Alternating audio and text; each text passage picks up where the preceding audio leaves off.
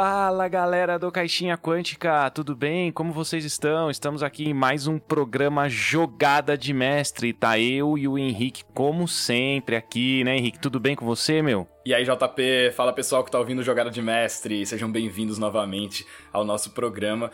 É, mais uma vez pra gente bater papos aí sobre RPG, dar dicas para você que quer narrar suas aventuras de RPG de mesa. E hoje vamos falar de exploração, né? Vamos falar de exploração e viagens, é, com um suplemento muito, muito legal de um brasileiro, né? Muito bacana mesmo, feito para a quinta edição de D&D aí, mas que tem coisas que dá pra gente usar em vários jogos. Com certeza, a ideia geral do, desse suplemento é muito legal e vale muito a pena a gente é, analisar aqui e colocar, colocar ele no programa porque ficou bom mesmo, né? E eu queria mandar um abraço aí pro criador, né? Que é o Thiago Lefundes, meu cara super influente aí no meio do RPG, nosso companheiro de RPG, revisou o D&D quinta edição quando veio pro Brasil, revisou agora o guia Xanatar sobre todas as coisas, né? Ele é um, um dos, né, que participa. Então, cara, show de bola, né? Muito legal. E o Thiago também é narrador profissional, né? Assim como nós aqui da Torre do Dragão também trabalha com, com narração de RPG profissional.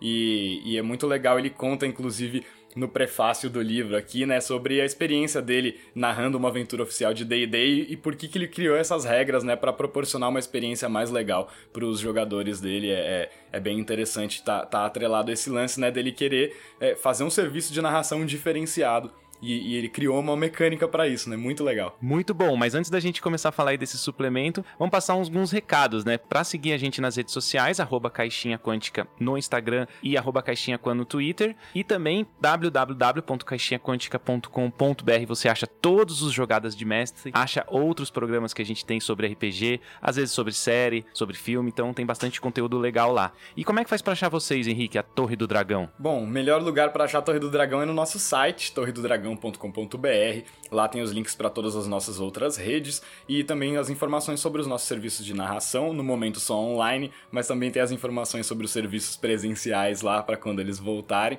né, para as mesas particulares aí, que a gente vai na casa do pessoal e tudo mais. E também lá tem o botãozinho para você se inscrever na nossa maior e mais legal novidade, né, JP? Mais uma parceria da, da Torre do Dragão com Caixinha Quântica que você pode se inscrever tanto no nosso site quanto no site do Caixinha, né? É, tem. Dá pra ser pelos dois. É, é um nível novo, né, Henrique? Que a gente tem aí o nível herói heroína, né? Herói barra heroína. Que ele tem alguns benefícios e também vai ah, é, permitir que tenha mesas com vocês, né? Narração profissional aí da empresa de vocês, a Torre do Dragão, né, Henrique? Exatamente. Então, além das outras recompensas, né? Então, participar dos grupos lá com a gente para conversar, né? não só comigo, com o JP, mas também com a Cintia, também com a Ju, com os outros padrinhos e madrinhas, né? É, a gente também né, tá proporcionando a, possibilidade das pessoas começarem a participar do nosso programa também, né? Virem assistir e comentar ao vivo aqui com a gente o jogado de mestre. Perfeito, show de bola. Isso aí é. Cara, é a nata da nata do RPG. Muito legal. Eu queria mandar também um abraço pro meu amigo Douglas Caneda, do arroba SeboRPG. Segue ele lá, é um canal muito legal no Instagram e no YouTube. Cara, acho que é isso, Henrique. Que, que a gente faz agora? Programa? Vamos nessa. Vamos começar então a bater esse papo, JP, sobre o Guia do Montolho para Sobreviver nos Ermos, ou Guia do Montolho, eu não sei se eu tô pronunciando certo, mas que é o suplemento aí, escrito pelo nosso amigo Thiago Lefundes para explorações e viagens na quinta edição de Dungeons and Dragons. É, eu também não sei o como é que pronuncia o nome dele, é o famoso Montolio ou Montolio, ou Montolio, ó, oh, tô colocando vários jeitos de falar Montolio. Que, que, é o Ranger, né, o amigo Control Drizzt ali, a gente tem, tem um lore em cima dele, né, e, e o Thiago usa esse mesmo lance que a Wizards usa, né, que é sempre algum personagem icônico que, na verdade, escreve o livro, né, e, e através disso passa conhecimento, tem as regras, é, é muito legal, né? Então, esse tipo de, de coisa que o Thiago fez, ele seguiu essa linha, né, Henrique? É, muito bacana, assim, como a gente tem Tasha, a gente tem Xanatars, a gente tem Volo, né? A gente tem é, é, vários desses personagens aí da mitologia de Dungeons and Dragons contando as histórias e as regras e os cenários pra gente, né? O Thiago seguiu a mesma linha e é muito legal. É, o livro já, logo de cara, dá pra ver que é muito bem escrito, muito bem organizado, super enxuto e super acionável, assim. Muito bacana. Um dos melhores, vou dizer a verdade, um dos melhores suplementos pra quinta edição que eu já vi, assim. é, é, de, de, verdade, um negócio de, de muita qualidade e muito fácil de implementar, fácil de usar e que com certeza vai acrescentar coisas muito bacanas.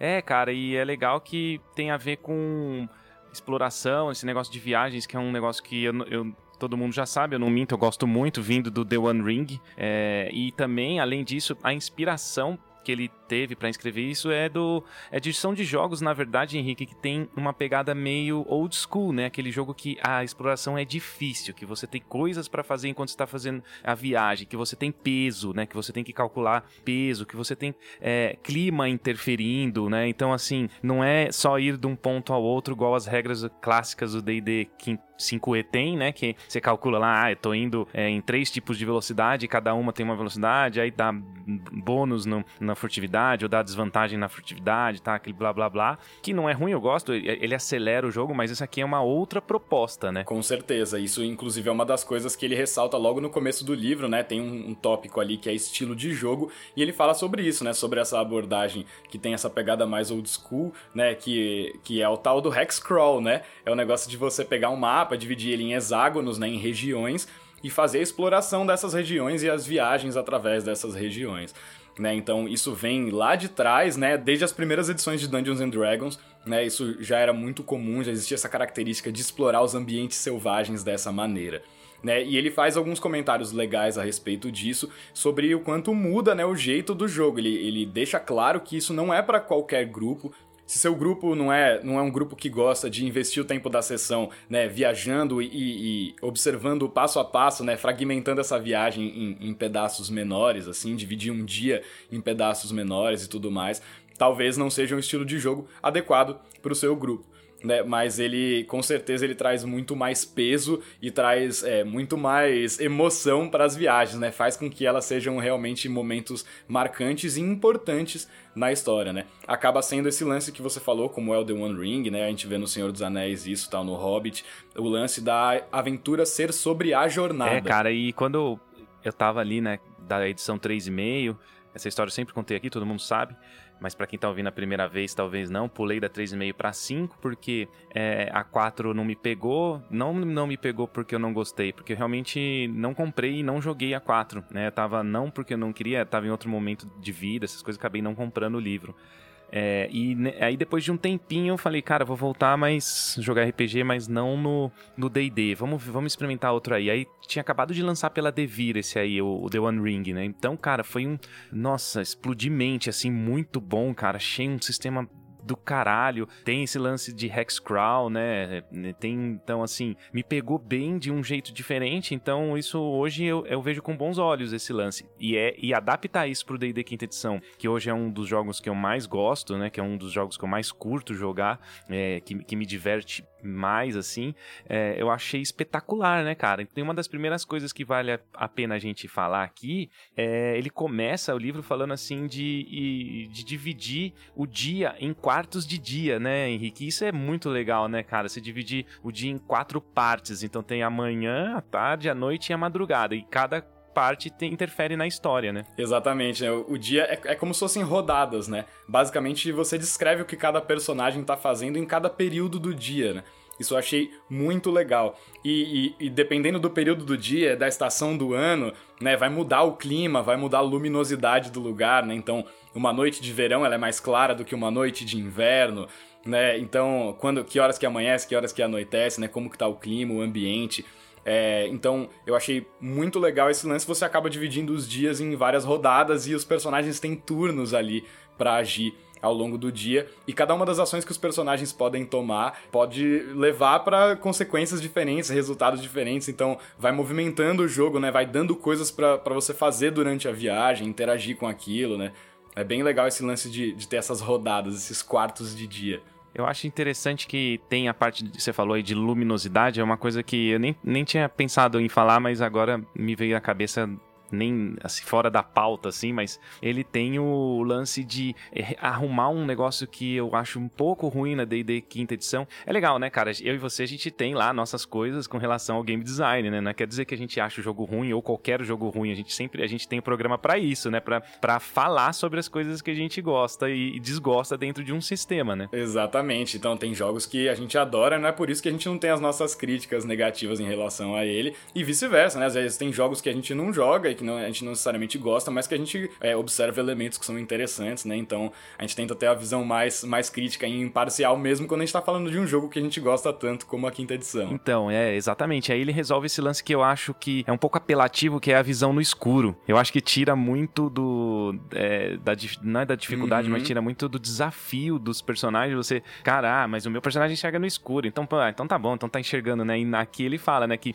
é, é, mesmo quem tem esse tipo de visão vai fazer as jogadas de atributo com desvantagem, né? Então aí dá uma resolvida nessa parada, né? Sim, com certeza, né? Ele leva muito em consideração, né, o quanto você consegue perceber do ambiente ao seu redor para determinar os resultados dessas ações durante as viagens. É, eu, eu achei bem legal, foi uma das coisas que, que se destacou para mim, assim, logo na, na primeira leitura do suplemento, né, o fato de o Dark Vision não ser uma, uma solução para vários problemas. Ele ajuda, mas ele não necessariamente é a solução para você conseguir saber exatamente tudo que tem ao seu redor, né, a todo momento. Exato, e aí dá uma melhorada boa nesse lance aí da visão no escuro. Aliás, melhora bastante, né, esse lance para quem gosta de um OSR, quem gosta de adaptar as coisas, jogar o Hexcrawl mesmo, ele re é. resolve isso pro DD quinta edição. Tá muito bem resolvido, realmente, cara. Ele, o Thiago resolveu isso pra quinta edição. A gente já fez aqui um review do Camarão Hack, né, Henrique, que é muito legal, que também faz isso. Uhum, eu ia falar e sobre agora isso agora. Dá uma, o Thiago Lefundes vem e dá uma elegância a mais aqui também com esse, com esse tipo de regras para exploração, né? Uhum, muito bacana. Foi uma das, das coisas que eu pensei também enquanto eu tava lendo o suplemento. Foi, putz, se juntar isso aqui com o Camarão Hack, será que. Como que será que fica isso, né? Será que dá para fazer essa quinta edição OSR juntando esses suplementos, né, combinando essas ideias? De repente é um experimento pra, pra gente fazer, assim, eu acho que é um negócio muito legal.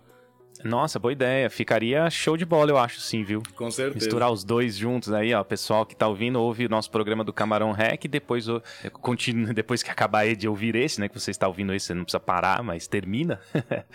e aí, cara, faz essas experiências. Acho que vale a pena. Com certeza. Uma outra coisa que eu queria falar também sobre esse lance dos quartos de dia é a maneira como ele distribui os encontros aleatórios, né? Então, uma rolagem é feita a cada quarto de dia, né? Para determinar é, que encontros acontecem durante a viagem. E aí ele dá uma sugestão de qual é a probabilidade do encontro acontecer, mas ele dá algumas orientações para o mestre, né, para o narrador, alterar essas probabilidades de acordo com o interesse do grupo e com a dinâmica que ele pretende trazer para a história, né?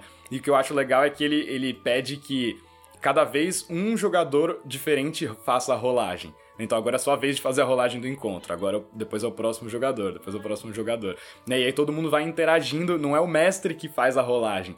São os próprios jogadores que estão tá na mão deles ali no dado deles, né, se vai ter um encontro ou não. Isso eu achei uma coisa bem legal e é mais uma vez essa lógica de você ter rodadas durante o dia, né?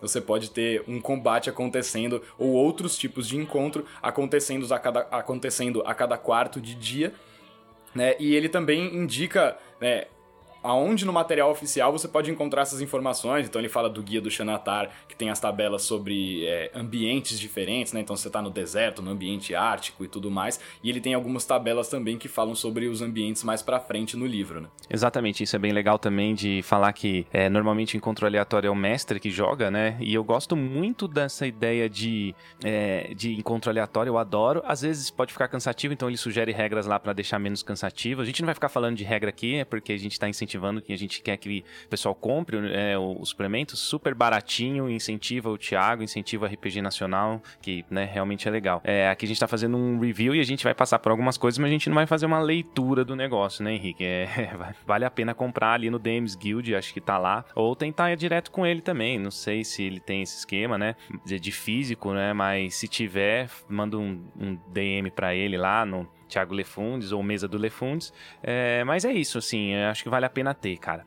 E aí entra a parte de ações de jornada, né, Henrique? Você tem, ele descreve uma série de ações, né, que você pode fazer durante a sua, a sua viagem e regras para isso, né? Então tem coisas desde, meu, descansar, caminhar, né, caçar, né? Então é muito legal. Isso me lembra bastante o, o lance do The One Ring mesmo, né? Que a gente tem os papéis das personagens, né? São quatro papéis, só que lá cada um já é uma coisa. Um cara é o caçador, né? Aqui não, você pode querer caçar e você tá gastando a sua ação de jornada. Muito bom, né? É muito legal. E, aí cada personagem pode fazer uma ação diferente, né? Durante aquele quarto de dia. Então você pode ter um personagem que tá caçando, um personagem que tá coletando, um personagem que tá pescando, é, um personagem que tá montando o, o um personagem que está montando o acampamento, né? Você tem várias ações diferentes que podem ser feitas é, e ele dá resoluções super simples para cada uma delas, né? Então você vai dizendo a cada quarto de dia ali o que o seu personagem está fazendo, né? E isso inclui esse lance da, das funções, né? Que você falou. Tem uma que eu achei muito legal que me chamou a atenção, que foi é, o, a função que ele coloca aqui de conduzir né? Quem que vai ser a pessoa que vai liderar o grupo para se movimentar pelo tabuleiro, né? Pelos hexágonos. Então eu, eu achei bem bacana essa ideia de que tem alguém rastreando e liderando o grupo. Exatamente, é seria o guia, né? E aí ele pode se perder também, que também é um, um lance muito puxado do old school, né? Que é se perder no, no, no, mapa dos hexágonos, né? Isso acontece muito em old school, você não sabe para onde você tá indo, né? Então ele traz, é, essa pegada old school tá muito presente, né? No, nesse suplemento aqui. É, e tem outro que eu gostei muito, eu sempre imaginei isso, né? Em viagens, na né? hora de montar o acampamento, cara. Tem a ação montar acampamento, eu achei muito legal. Eu, como mestre, já fazia algumas coisas assim na hora de montar o acampamento. Eu não deixava, ah, eu vou dormir aqui, não, beleza, sabe? Eu já pedi alguns testes, dependendo de onde tava, alguma coisa assim, mas eu não, eu não, não deixava direto, não. E aqui ele já tem a regrinha mesmo, montar acampamento, que é muito boa também. Então, é muito, curti muito esse lance, cara. Com certeza. E aí eu, eu acho que o, que o que fica implícito aí nesse sistema que ele está criando para as jornadas, né? Ele chama de jornadas, né? Inclusive é o nome do primeiro capítulo do suplemento eu acho que o que fica implícito aí nesse sistema é que vocês, como grupo, né, como jogadores, vocês têm que é, equilibrar as necessidades básicas dos personagens de vocês com a necessidade de continuar viajando e seguir em frente. Né? Então, você tem que equilibrar é, quanto a gente precisa caçar, quanto a gente precisa pescar, coletar, quanto tempo a gente vai gastar para montar o, acampamento, né? E quanto, quanto a gente consegue avançar na viagem. Vale a pena a gente fazer uma marcha forçada e correr o risco de ficar exausto? Ou a gente consegue avançar num ritmo mais lento? Né? E aí as necessidades também estão atreladas, as dificuldades de suprir essas necessidades também estão atreladas ao ambiente, mais uma vez. Né? Então, se você vai pescar no mar, é fácil é uma, é uma ação fácil de resolver. Mas se você vai coletar frutas no deserto, é uma ação muito mais difícil. Então você tem que ficar o tempo todo, né, equilibrando. Pô, a gente precisa comer, a gente precisa beber água, mas a gente precisa avançar. Né, a gente precisa achar uma estrada. Não, mas agora a gente precisa descansar. Então você tem várias necessidades que você tem que ficar equilibrando, gerenciando o tempo todo. Então eu consigo visualizar isso gerando discussões e conversas muito legais, engajando muitos jogadores nessa discussão do que, que a gente vai fazer agora, isso é importante. É uma economia de ações no final das contas, né? É uma economia de ações em, em, uma, em, em, pedaços de tempo bem maiores, né? Em horas, em vez de ser em segundos. Né? Isso né? é, é, é, terreno, né? Então o terreno influencia nas dificuldades da, dos testes que você vai fazer, né? Que o mestre vai te pedir. E também, além do terreno, também tem ainda nesse primeiro capítulo do suplemento as condições climáticas, né? E é legal que ele cita, e que é uma regra que eu utilizo muito, tá no livro do mestre, é, do Dungeons Dragons quinta edição, que são as condições climáticas. Eu já usei bastante isso, muita neve, muito frio, muito calor. Tem até um artigo lá no Caixinha que eu que escrevi, o caixinhaquântica.com.br tem utilize o clima como desafio e aqui ele apresenta algumas regras também, né? Então tem frio extremo, frio intenso, calor extremo, calor intenso. Então assim, é terreno, é clima, tudo para atrapalhar ou deixar dificultar ou deixar mais emocionante aí a exploração dos personagens, né? Não, com certeza. E é legal que ele divide o frio e o calor em extremo e intenso, né? Então, tem, tem dois níveis diferentes, isso eu achei bem legal, com níveis de consequências, né, e penalidades diferentes. É. Então, é, não é só um calor extremo. Né, o calor pode estar tá te afetando um pouco ou ele pode estar tá te afetando muito. E a mesma coisa com o frio. E é bacana que ele divide o calor e o frio em extremo e intenso, né? Então, o, o, o, clima ele pode te afetar um pouco ou pode te afetar muito, né? Então, ele não tem só uma, uma coisa para o calor e uma coisa para o frio, né? Ele divide em, em mais partes.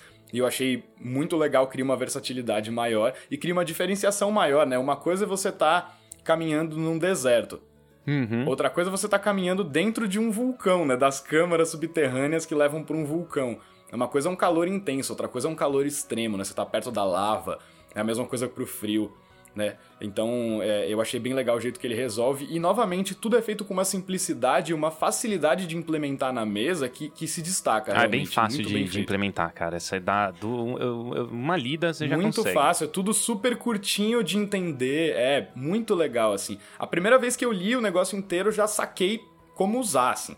Muito legal. Na segunda vez eu já tava lendo detalhes, porque realmente o negócio é, é, é fácil de visualizar como é que ele vai funcionar na mesa. É bem legal. E traz elementos de muitos, né? Muita. É, esse lance de exploração, eu, eu, vejo aqui bastante influência de várias coisas, né? De, é, de outros sistemas, né? Forbidden Lands, é, OSR, The One Ring, né? É, eu ia comentar sobre o Forbidden Lands, né? Forbidden Lands é um jogo mais moderno, né, que foi lançado mais recentemente no Brasil, né, bem depois do The One Ring, mas que tem essa cara, né, ele tem essa inspiração no old school e tem essa coisa muito focada na exploração do mapa e tal, do hexcrawl, é, é bem legal mesmo. E, e, falta, né, o Thiago fala no começo do, do livro quanto falta essas regras e o quanto quando ele estava mestrando as aventuras oficiais, ele precisava de mais recursos para fazer o negócio ser mais interessante. É, é, é, é, muito bacana. E aí a gente pode falar uma coisa que é, que é legal também, que é o seguinte: falta esse pedaço na quinta edição. Mas ao mesmo tempo, a quinta edição é um jogo muito bom para você criar coisas em cima daquele sistema básico. Ele te dá um sistema central que é tão simples, tem um funcionamento tão simples que é, é, é, muito simples e muito interessante você criar coisas em cima dele. Então, ao mesmo tempo que tem um espaço vazio, uma coisa que está faltando, é legal que tenha esse espaço porque o sistema possibilita e facilita o preenchimento desse espaço. Né? Exatamente, né? com pequenas adaptações, algumas modificações, dá para fazer isso fácil. Acho até que é uma jogada de marketing, né? Porque a, a Wizards tem o DMs Guild lá e é onde coloca para vender é, e ganha uma porcentagem em cima disso, né? Você vende seus suplementos lá e ganha uma porcentagem. Então também tem uma jogada de marketing. O D&D quinta edição ele foi feito assim, ele é para ser introdutório, assim, de fácil acesso ao público por isso desse sucesso gigantesco. Então ele tem coisas mais simplificadas, regras mais simples mesmo, inclusive de viagem que quando eu tava lendo eu falei, nossa, mas é super simples esse lance de viajar, né? Eu tava acostumado com The One Ring, tava acostumado com D&D da Grow, né? Rule Cyclopedia, que, que a viagem importa muito, e aí aqui no D&D quinta edição eu falei, nossa, que loucura, né, cara? Mas é assim mesmo, e nisso também é, faz o sistema brilhar, né? É que a gente aqui é, é, gosta dessas coisas, né? De coisas diferentes, testar regras, testar homebrews, gente curte isso aí, né, Henrique? Curte, eu, eu curto bastante, né? A gente está sempre discutindo e, e trocando né, ideias sobre materiais que a gente vem descobrindo, assim, né? É, é, é muito legal, é muito bacana ter um sistema que possibilita tantas modificações e tantos plugins que você pode acrescentar nele. Acho legal ali. pensar em plugin. É, a gente que é músico, né? É um plugin. É, você comprou um plugin, mesmo. você vai melhorar é um ali o sistema, né? Exatamente. Você tem uma, um, um alicerce ali, né? Que é o seu software principal e você vai colocando outras coisinhas, né?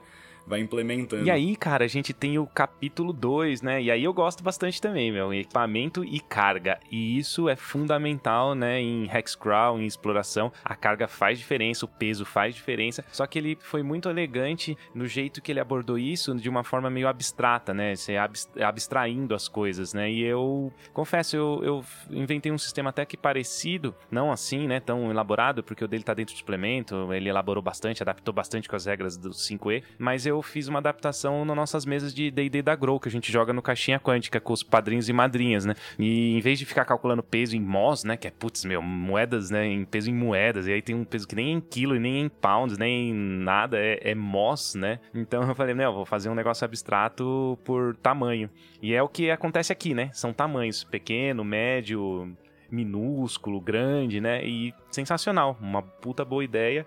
Re resume e simplifica bem no lance de peso, né, de carga. Cara, com certeza. Isso é uma coisa assim que mesmo numa mesa que eu não esteja usando nada do resto das regras que ele, que ele sugere nesse livro, essa parte eu com certeza na próxima sessão de D&D que eu for narrar eu vou usar, entendeu?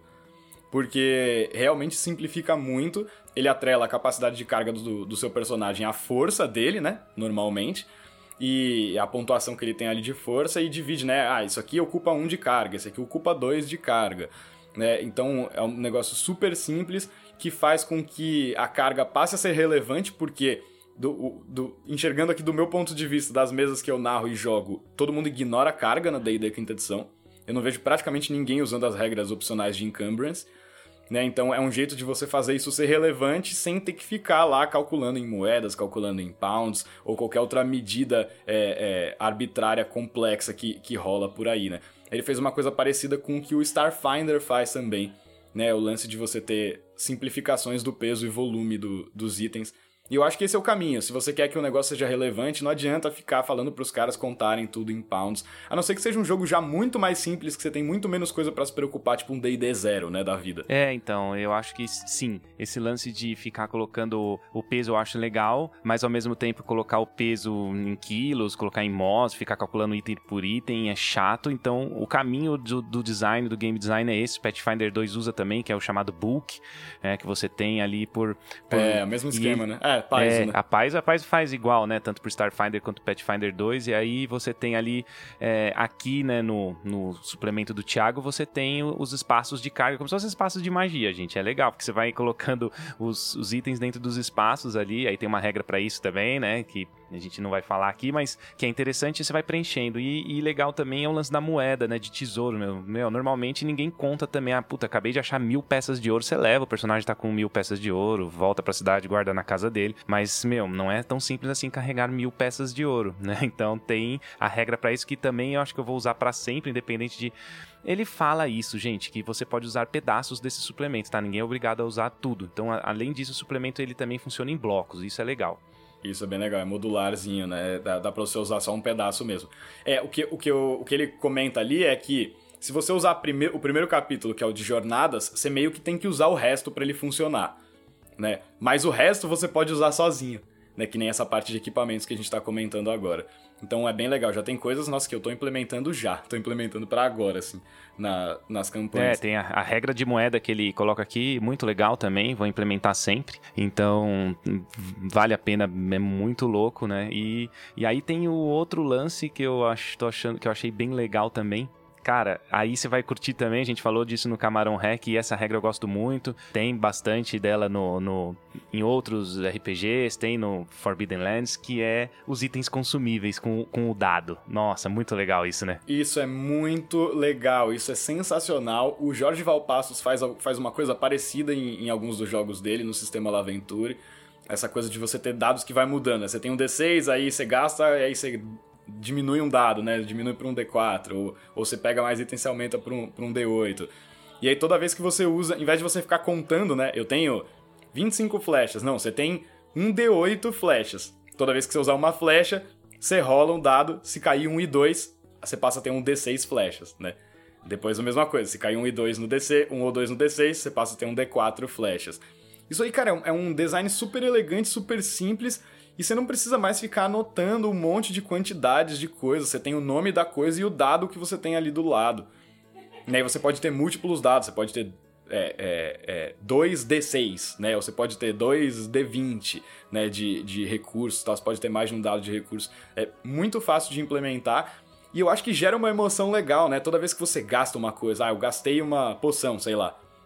E você vai e rola para ver se você tem mais poções. Eu acho que gera um drama. Gera um drama numa coisa que não é nada dramática, que é 100% mecânica no jogo do jeito que ele é normalmente. É, flecha, né? Por exemplo. Flecha de ranger, flecha de arqueiro. Cara, você, a gente conta, né? Hoje, na regra do D&D quinta edição, você conta as flechas. O Java tem 20 flechas, você gasta, você tira um, 19, 18, 17. Cara, muito mais legal você fazer esse lance, colocar, sei lá, um D10. Cada aljava é um D10, né? E aí você é, gera uma emoção a mais, né, cara? Você vai, mano, atirei uma flecha, tirei um. Você tá perdendo, você tá perdendo flecha flecha, né, cara? Numa batalha onde você, meu, tá, provavelmente tá gastando muitas flechas, né? E chega uma hora que vai acabar. Pode ser que acabe na, na batalha, você fica sem recurso, fica sem a flecha. Exatamente. E aí, e aí acaba com aquela questão de, ah, quantas flechas que eu atirei nessa batalha eu consigo recuperar? Você não precisa mais pensar nisso, né? Porque você, conforme você foi gastando, você foi rolando os dados ali. Então, é, tira um pouco desse trabalho do mestre também. Sei lá, o mestre tem que pensar numa mecânica de, putz, quantas flechas o cara vai conseguir recuperar, qual foi a situação em que ele atirou essas flechas e tal. Você abstrai isso numa única mecânica. né, que simplifica e gera drama. Para mim, se simplificou e gerou uma situação dramática, para mim essa é uma boa mecânica. É, sempre bom, cara. Eu acho que assim, o design dos jogos vai melhorando. Tem, claro, tem muita homebrew aí que eu não gosto de usar, mas tem bastante que dá para usar. E assim vai, cara. E eles ficam fazendo playtest, eles ficam é, testando coisas até para colocar em suplementos ou até numa edição futura aí, edição 6 do D&D que eu não sei como é que vai ser, que eu acho que é meio que tiro no pé, mas sei lá, isso aí uma hora vai, ela vai vir, né? Ela não vai ficar para sempre é, sendo testada, que eu acredito que eles estão testando ela lá no, numa salinha lá na Wizards. Com certeza, já tem muitos anos a quinta edição. é, é verdade, com, com certeza. A gente já conversou outras vezes sobre isso, né? Sobre daqui quanto tempo, né, vai chegar essa sexta edição. Né? E, e, eu acho que é, que é uma coisa muito incerta, né? Eu não sei se precisa de uma sexta edição, se a gente precisa de uma sexta edição, ou se a gente precisa de uma de melhoras, né, e modificações na própria quinta edição, né? Uma diferença, uma diferença mais sutil. Mas ao mesmo tempo, eu já sinto que os últimos suplementos estão dando sinais de que a fonte da quinta edição está se esgotando para eles.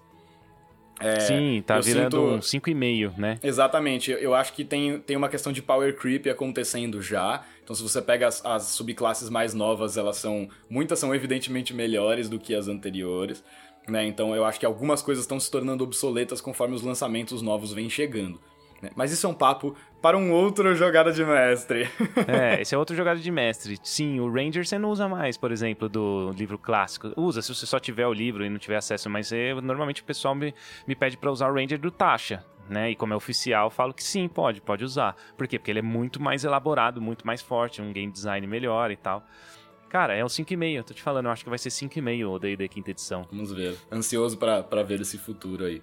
Bom, voltando aqui, né? A gente deu uma surtada aqui, porque é legal também, né? Não tem problema nenhum falar. A gente tá falando sobre RPG, é um assunto que a gente gosta muito. Então, cara, aí tem o capítulo que é um dos capítulos mais difíceis, no meu ver, que é o de adaptações, né? Você tem que adaptar talentos, você tem que adaptar magias, você tem que adaptar classes, porque tá mudando um pouco, né? O design. Nada muito assim, acho que tem duas, três páginas só de adaptação, que é bem legal, assim. É o legal desse suplemento que ele não é complexo, e aqui no capítulo 3, onde deveria ser complexo, também não é, né? Ele só muda o que tem a ver ali.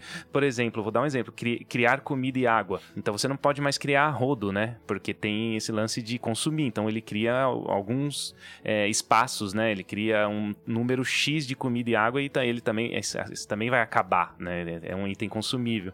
Então tem essas pequenas adaptações. Sim, é, é, são, são adaptações super simples. Algumas classes têm só uma ou duas observações ali, né? Sobre é, sobre algum talento, alguma habilidade da classe, né, que muda. E ele faz a mesma coisa, né, com, com as magias, né, como você falou, faz isso com os itens mágicos também e faz com os talentos, né, com os feats. É, achei bem legal, é um capítulo curtinho, são poucas alterações, né, realmente. Não, não é muita coisa que muda, mas acho que são alterações bem pensadas e, e bem pontuais para atender melhor a esse estilo de jogo que ele propõe. Então, como eu falei, nada muito complexo, mas que precisa, né? Algumas classes precisam de alterações para que isso funcione, mas é super pouca coisa e é muito bacana, muito legal. Ah, cara, esse suplemento aqui meio que vou usar bastante coisa ou quase sempre assim nas minhas mesas. Especialmente acho que em aventuras de nível mais baixo, né, onde você tem é, o perigo da jornada é maior, assim, né? Eu acho que pro, pro low level, assim, é, é, é, muito, muito legal. É, infelizmente a aventura que eu tô mestrando é Dragon Heist, da quinta edição, e eles não saem da cidade de Waterdeep, então não dá para aplicar muito, mas é, é legal, uhum. é legal que que tem outras coisas essa aventura, né? É, a Dragon Heist, né? Tem outras coisas legais. Mas eu tenho também o D&D da Grow, que o D&D da Grow, ele já tem as regras para isso. Eu tento sim usar o Rule Cyclopedia Raw, porque é uma experiência que eu quero passar ali pros para os padrinhos e madrinhas do, do CQ. Então, no momento, eu não tô usando muito, mas assim que tiver uma aventura e tiver viagem entre duas cidades, ou exploração de floresta, ou exploração de algum terreno, eu vou usar essas regras sim que, meu, vale muito a pena. Uhum. É muito legal. É, é aquilo, né? Não é toda aventura que vai comportar isso. Mas na, seguindo, né, se, se, você gosta de, de, de, seguir essa proposta do jogo mais old school, da viagem mais letal e uma aventura que é sobre a jornada, tá aí. Eu acho que o, este, é, este é o plugin ideal para fazer isso. E a gente tem é, também um último capítulo, que é o capítulo dos imprevistos, né? Que também é um capítulo curtinho, mas que dá várias tabelas bem úteis que estão linkadas com o sistema que ele apresentou lá no primeiro capítulo. Né? É isso aqui, Henrique, é, é, é, tipo, meu, filé mignon do cara que gosta do old school, do OSR, né? Que são tabelas né, aleatórias, né? São, tem um monte de tabela aqui que é bem legal, que são os imprevistos para cada, né? Que você acabou de falar aí. Então, é, determinado número de falhas lá aciona isso e, e aí você joga suas tabelas aleatórias aí, que todo mestre de OSR tem um monte. Eu tenho um monte que eu fiz para jogar o D&D da Grow, eu mesmo fiz no Excel um monte de tabela dela. É meu algoritmo ele, que gera a aventura. E então aqui acontecem os imprevistos que me, também me lembrou muito os hazards, né? Que é os chamados os perigos no The One Ring. Você lembra que quando você tira os, o olho de Sauron no dado numa viagem, você aciona um perigo e aí você joga uma tabela aleatória, pode aparecer orc, pode ter ventania. Cara, é muito legal. Então esse tipo de coisa deixa um encontro, deixa um, é, uma exploração muito interessante. É, é bem legal, né? E, e ele divide por ações, né? Pelas diferentes ações que você está fazendo durante a viagem, né? Então, se você está conduzindo, o tipo de imprevisto que você pode ter é um. É. Né? Se você está coletando, o tipo, os tipos de imprevistos são outros. E ele tem uma tabela também que eu achei legal, que é a tabela conceitual de imprevistos. Então, são conceitos de imprevistos, não necessariamente o imprevisto em si, que são coisas um pouco mais gerais que você pode aplicar em mais situações. É, achei, achei bem legal. E eu achei a curva de probabilidade, eu adoro essas coisas, né? Eu gosto de matemática, eu gosto dos dados, eu gosto dessa coisa da probabilidade. Ah, é verdade. E, e eu achei muito legal que as tabelas são D12 mais D6. Né? Então você joga, você joga um D12 mais um D6. Então ela tem, tem uma curva de probabilidade bem interessante, né? Que os resultados que estão na, nas pontas ali vão sair menos né? E, e, e, vai, vai fazer uma curva em formato de sino ali que vai tender para os resultados que estão no meio da, da tabela. Achei bem interessante. Gostaria até de ter, poder ter a oportunidade. Ô, Thiago, se você tiver. Thiago Lefundo, se você estiver ouvindo o programa, me diz aí qual que foi seu raciocínio por trás do dedo, um D12 e um D6. O que, que te chamou a atenção nessa curva aí? Porque achei bem legal, inusitado. Show de bola. E aí, meu, a gente chegou no fim do suplemento, né? Acho que deu para passar bem o que, que é esse suplemento, deu para explicar legal. É, eu fiquei feliz que o Thiago disponibilizou pra gente para poder fazer o review, né? Porque eu adoro essas coisas, assim, mas assim, independente disso, o, o preço, o custo é super baixinho, não chega nem aos pés de um, de um suplemento oficial da Wizards, né, cara? Então vale a pena apoiar o cara, vale a pena comprar comprar mesmo, pessoal. Compra o negócio que, cara, não é baratinho, Sim, né? Com certeza. E acionável. Né? Isso é uma coisa que é sempre a primeira coisa que eu vejo num, num suplemento, num livro, em qualquer coisa que eu vou que eu quero acrescentar na minha mesa de RPG. Se a coisa é acionável, entendeu? É um negócio que você pode pegar do jeito que ele tá ali e pum, jogar na sua mesa e ele funciona.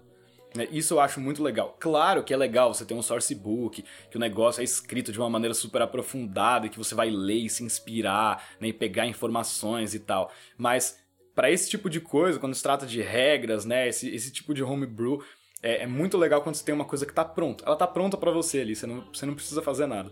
E não é, a gente não tá falando de um suplemento de 100 páginas, a gente tá falando de um negócio que você vai sentar, você vai ler uma vez inteiro e a segunda vez que você lê, você já vai estar tá fazendo as suas anotações para sua aventura. Então ele é acionável, ele é fácil de, de implementar. É, eu queria dar um exemplo é, oposto.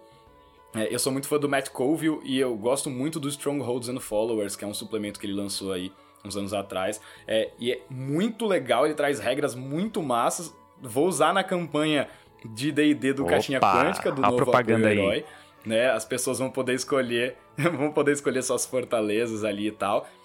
E é muito legal, só que não é uma coisa que você pode pegar e jogar na sua mesa e ela funciona. Você tem que ler, entender, testar, estudar, ver como que você vai implementar aquilo. É um livro enorme, então eu acho que são dois tipos de coisas diferentes, mas e essa com certeza se encaixa, esse suplemento que a gente tá falando hoje, com certeza se encaixa no acionável, plug and play. Pegou ali, jogou na mesa, tá funcionando. É, cara, plug and play. Cara, parabéns, Thiago. Muito bom, cara. É, cara que é dedicado ao RPG, é isso aí, meu. Faz coisas legais, ajuda a comunidade, né? Coloca coisa de qualidade para rodar. E a gente precisa muito disso e, e, e, ajuda pra caramba, né, Henrique? Acho que o caminho é esse, cara, pro Brasil. É, isso só ajuda, só melhora o, o mercado de RPG como um todo, no geral. Com certeza, com certeza. Parabéns aço pro Thiago, um baita suplemento. Já já tô usando, já. Não, não botei na mesa ainda, mas eu já tô usando ele porque eu já tô pensando em cima dele as coisas que eu posso fazer. Tenho certeza que você também, JP. Então, é muito legal e, e, e com certeza né, a conversa também foi muito legal. Foi super divertido aqui bater esse papo e ver nossos, nossos pontos de vista. E a gente. É, tem uma coisa legal que a gente faz no programa, né? Às vezes o pessoal aqui não, não, não sabe o que está acontecendo no, no backstage aqui, mas às vezes a gente decide um tópico e, e, a gente não discute previamente sobre ele, a gente discute aqui, né, na hora do programa. Né? Então, a gente fala, ah, vamos fazer um, um, review desse, desse livro. E a gente pegou, eu li o livro aqui na minha casa, o JP leu o livro aí na sua casa, e, e a gente senta aqui e dá as nossas primeiras impressões, nossas primeiras discussões. Então, inclusive, hoje mesmo, 10 minutos antes da gente começar a gravar, a gente começou a conversar e falou, não, peraí, peraí, vamos começar a gravar, né? Porque... Então, a gente tem, tem esse hábito de... É, essa é a nossa primeira conversa sobre isso. Né? Eu sempre acho muito legal é, é, como, como a gente vai trocando, trocando essas ideias. Beleza, Henrique. Acho que chegamos em mais um fim de programa, né, cara? Você que quer acompanhar esse programa aqui ao vivo, ver a gente gravando, ver os erros, ver isso que, a gente, que o Henrique acabou de falar, que a gente faz, é só assinar o apoio do tier, do nível é, Caixinha Quântica barra Torre do Dragão de herói e heroína, né, Henrique? Ali pelo PicPay. Então é arroba Caixinha Quântica no PicPay, super fácil, super rápido. Você vai escolher lá o, o nível herói, heroína e aí, cara, a gente já te põe no grupo, você já vai entrar na mesa de RPG profissional, você vai poder assistir, assistir não, né? Ouvir a gente. É, assistir, porque a gente põe o vídeo, né? Então a gente põe o, o vídeo e pode assistir. E aí você vai assistir a gente gravando isso aqui, cara, que é muito legal. É só um privilégio só desse nível. Né? Então, corre lá, vale a pena, cara, né, Henrique? Com certeza, estamos ansiosíssimos para receber vocês para as nossas novas campanhas e novas maneiras da gente trocar ideia, né? Porque no final das contas, o que a gente quer é ficar próximo de vocês, né, que escutam o programa, levar o RPG até vocês, poder narrar para vocês e, e, a gente se aproximar cada vez mais para formar é, uma comunidade cada vez mais legal, que já é muito legal, né? Acho que chegamos ao fim de mais um episódio, então foi muito legal, valeu, obrigado aí pessoal pela audiência. Eu vou ficando por aqui, então um abraço e até a próxima. Valeu demais, galera, um abração.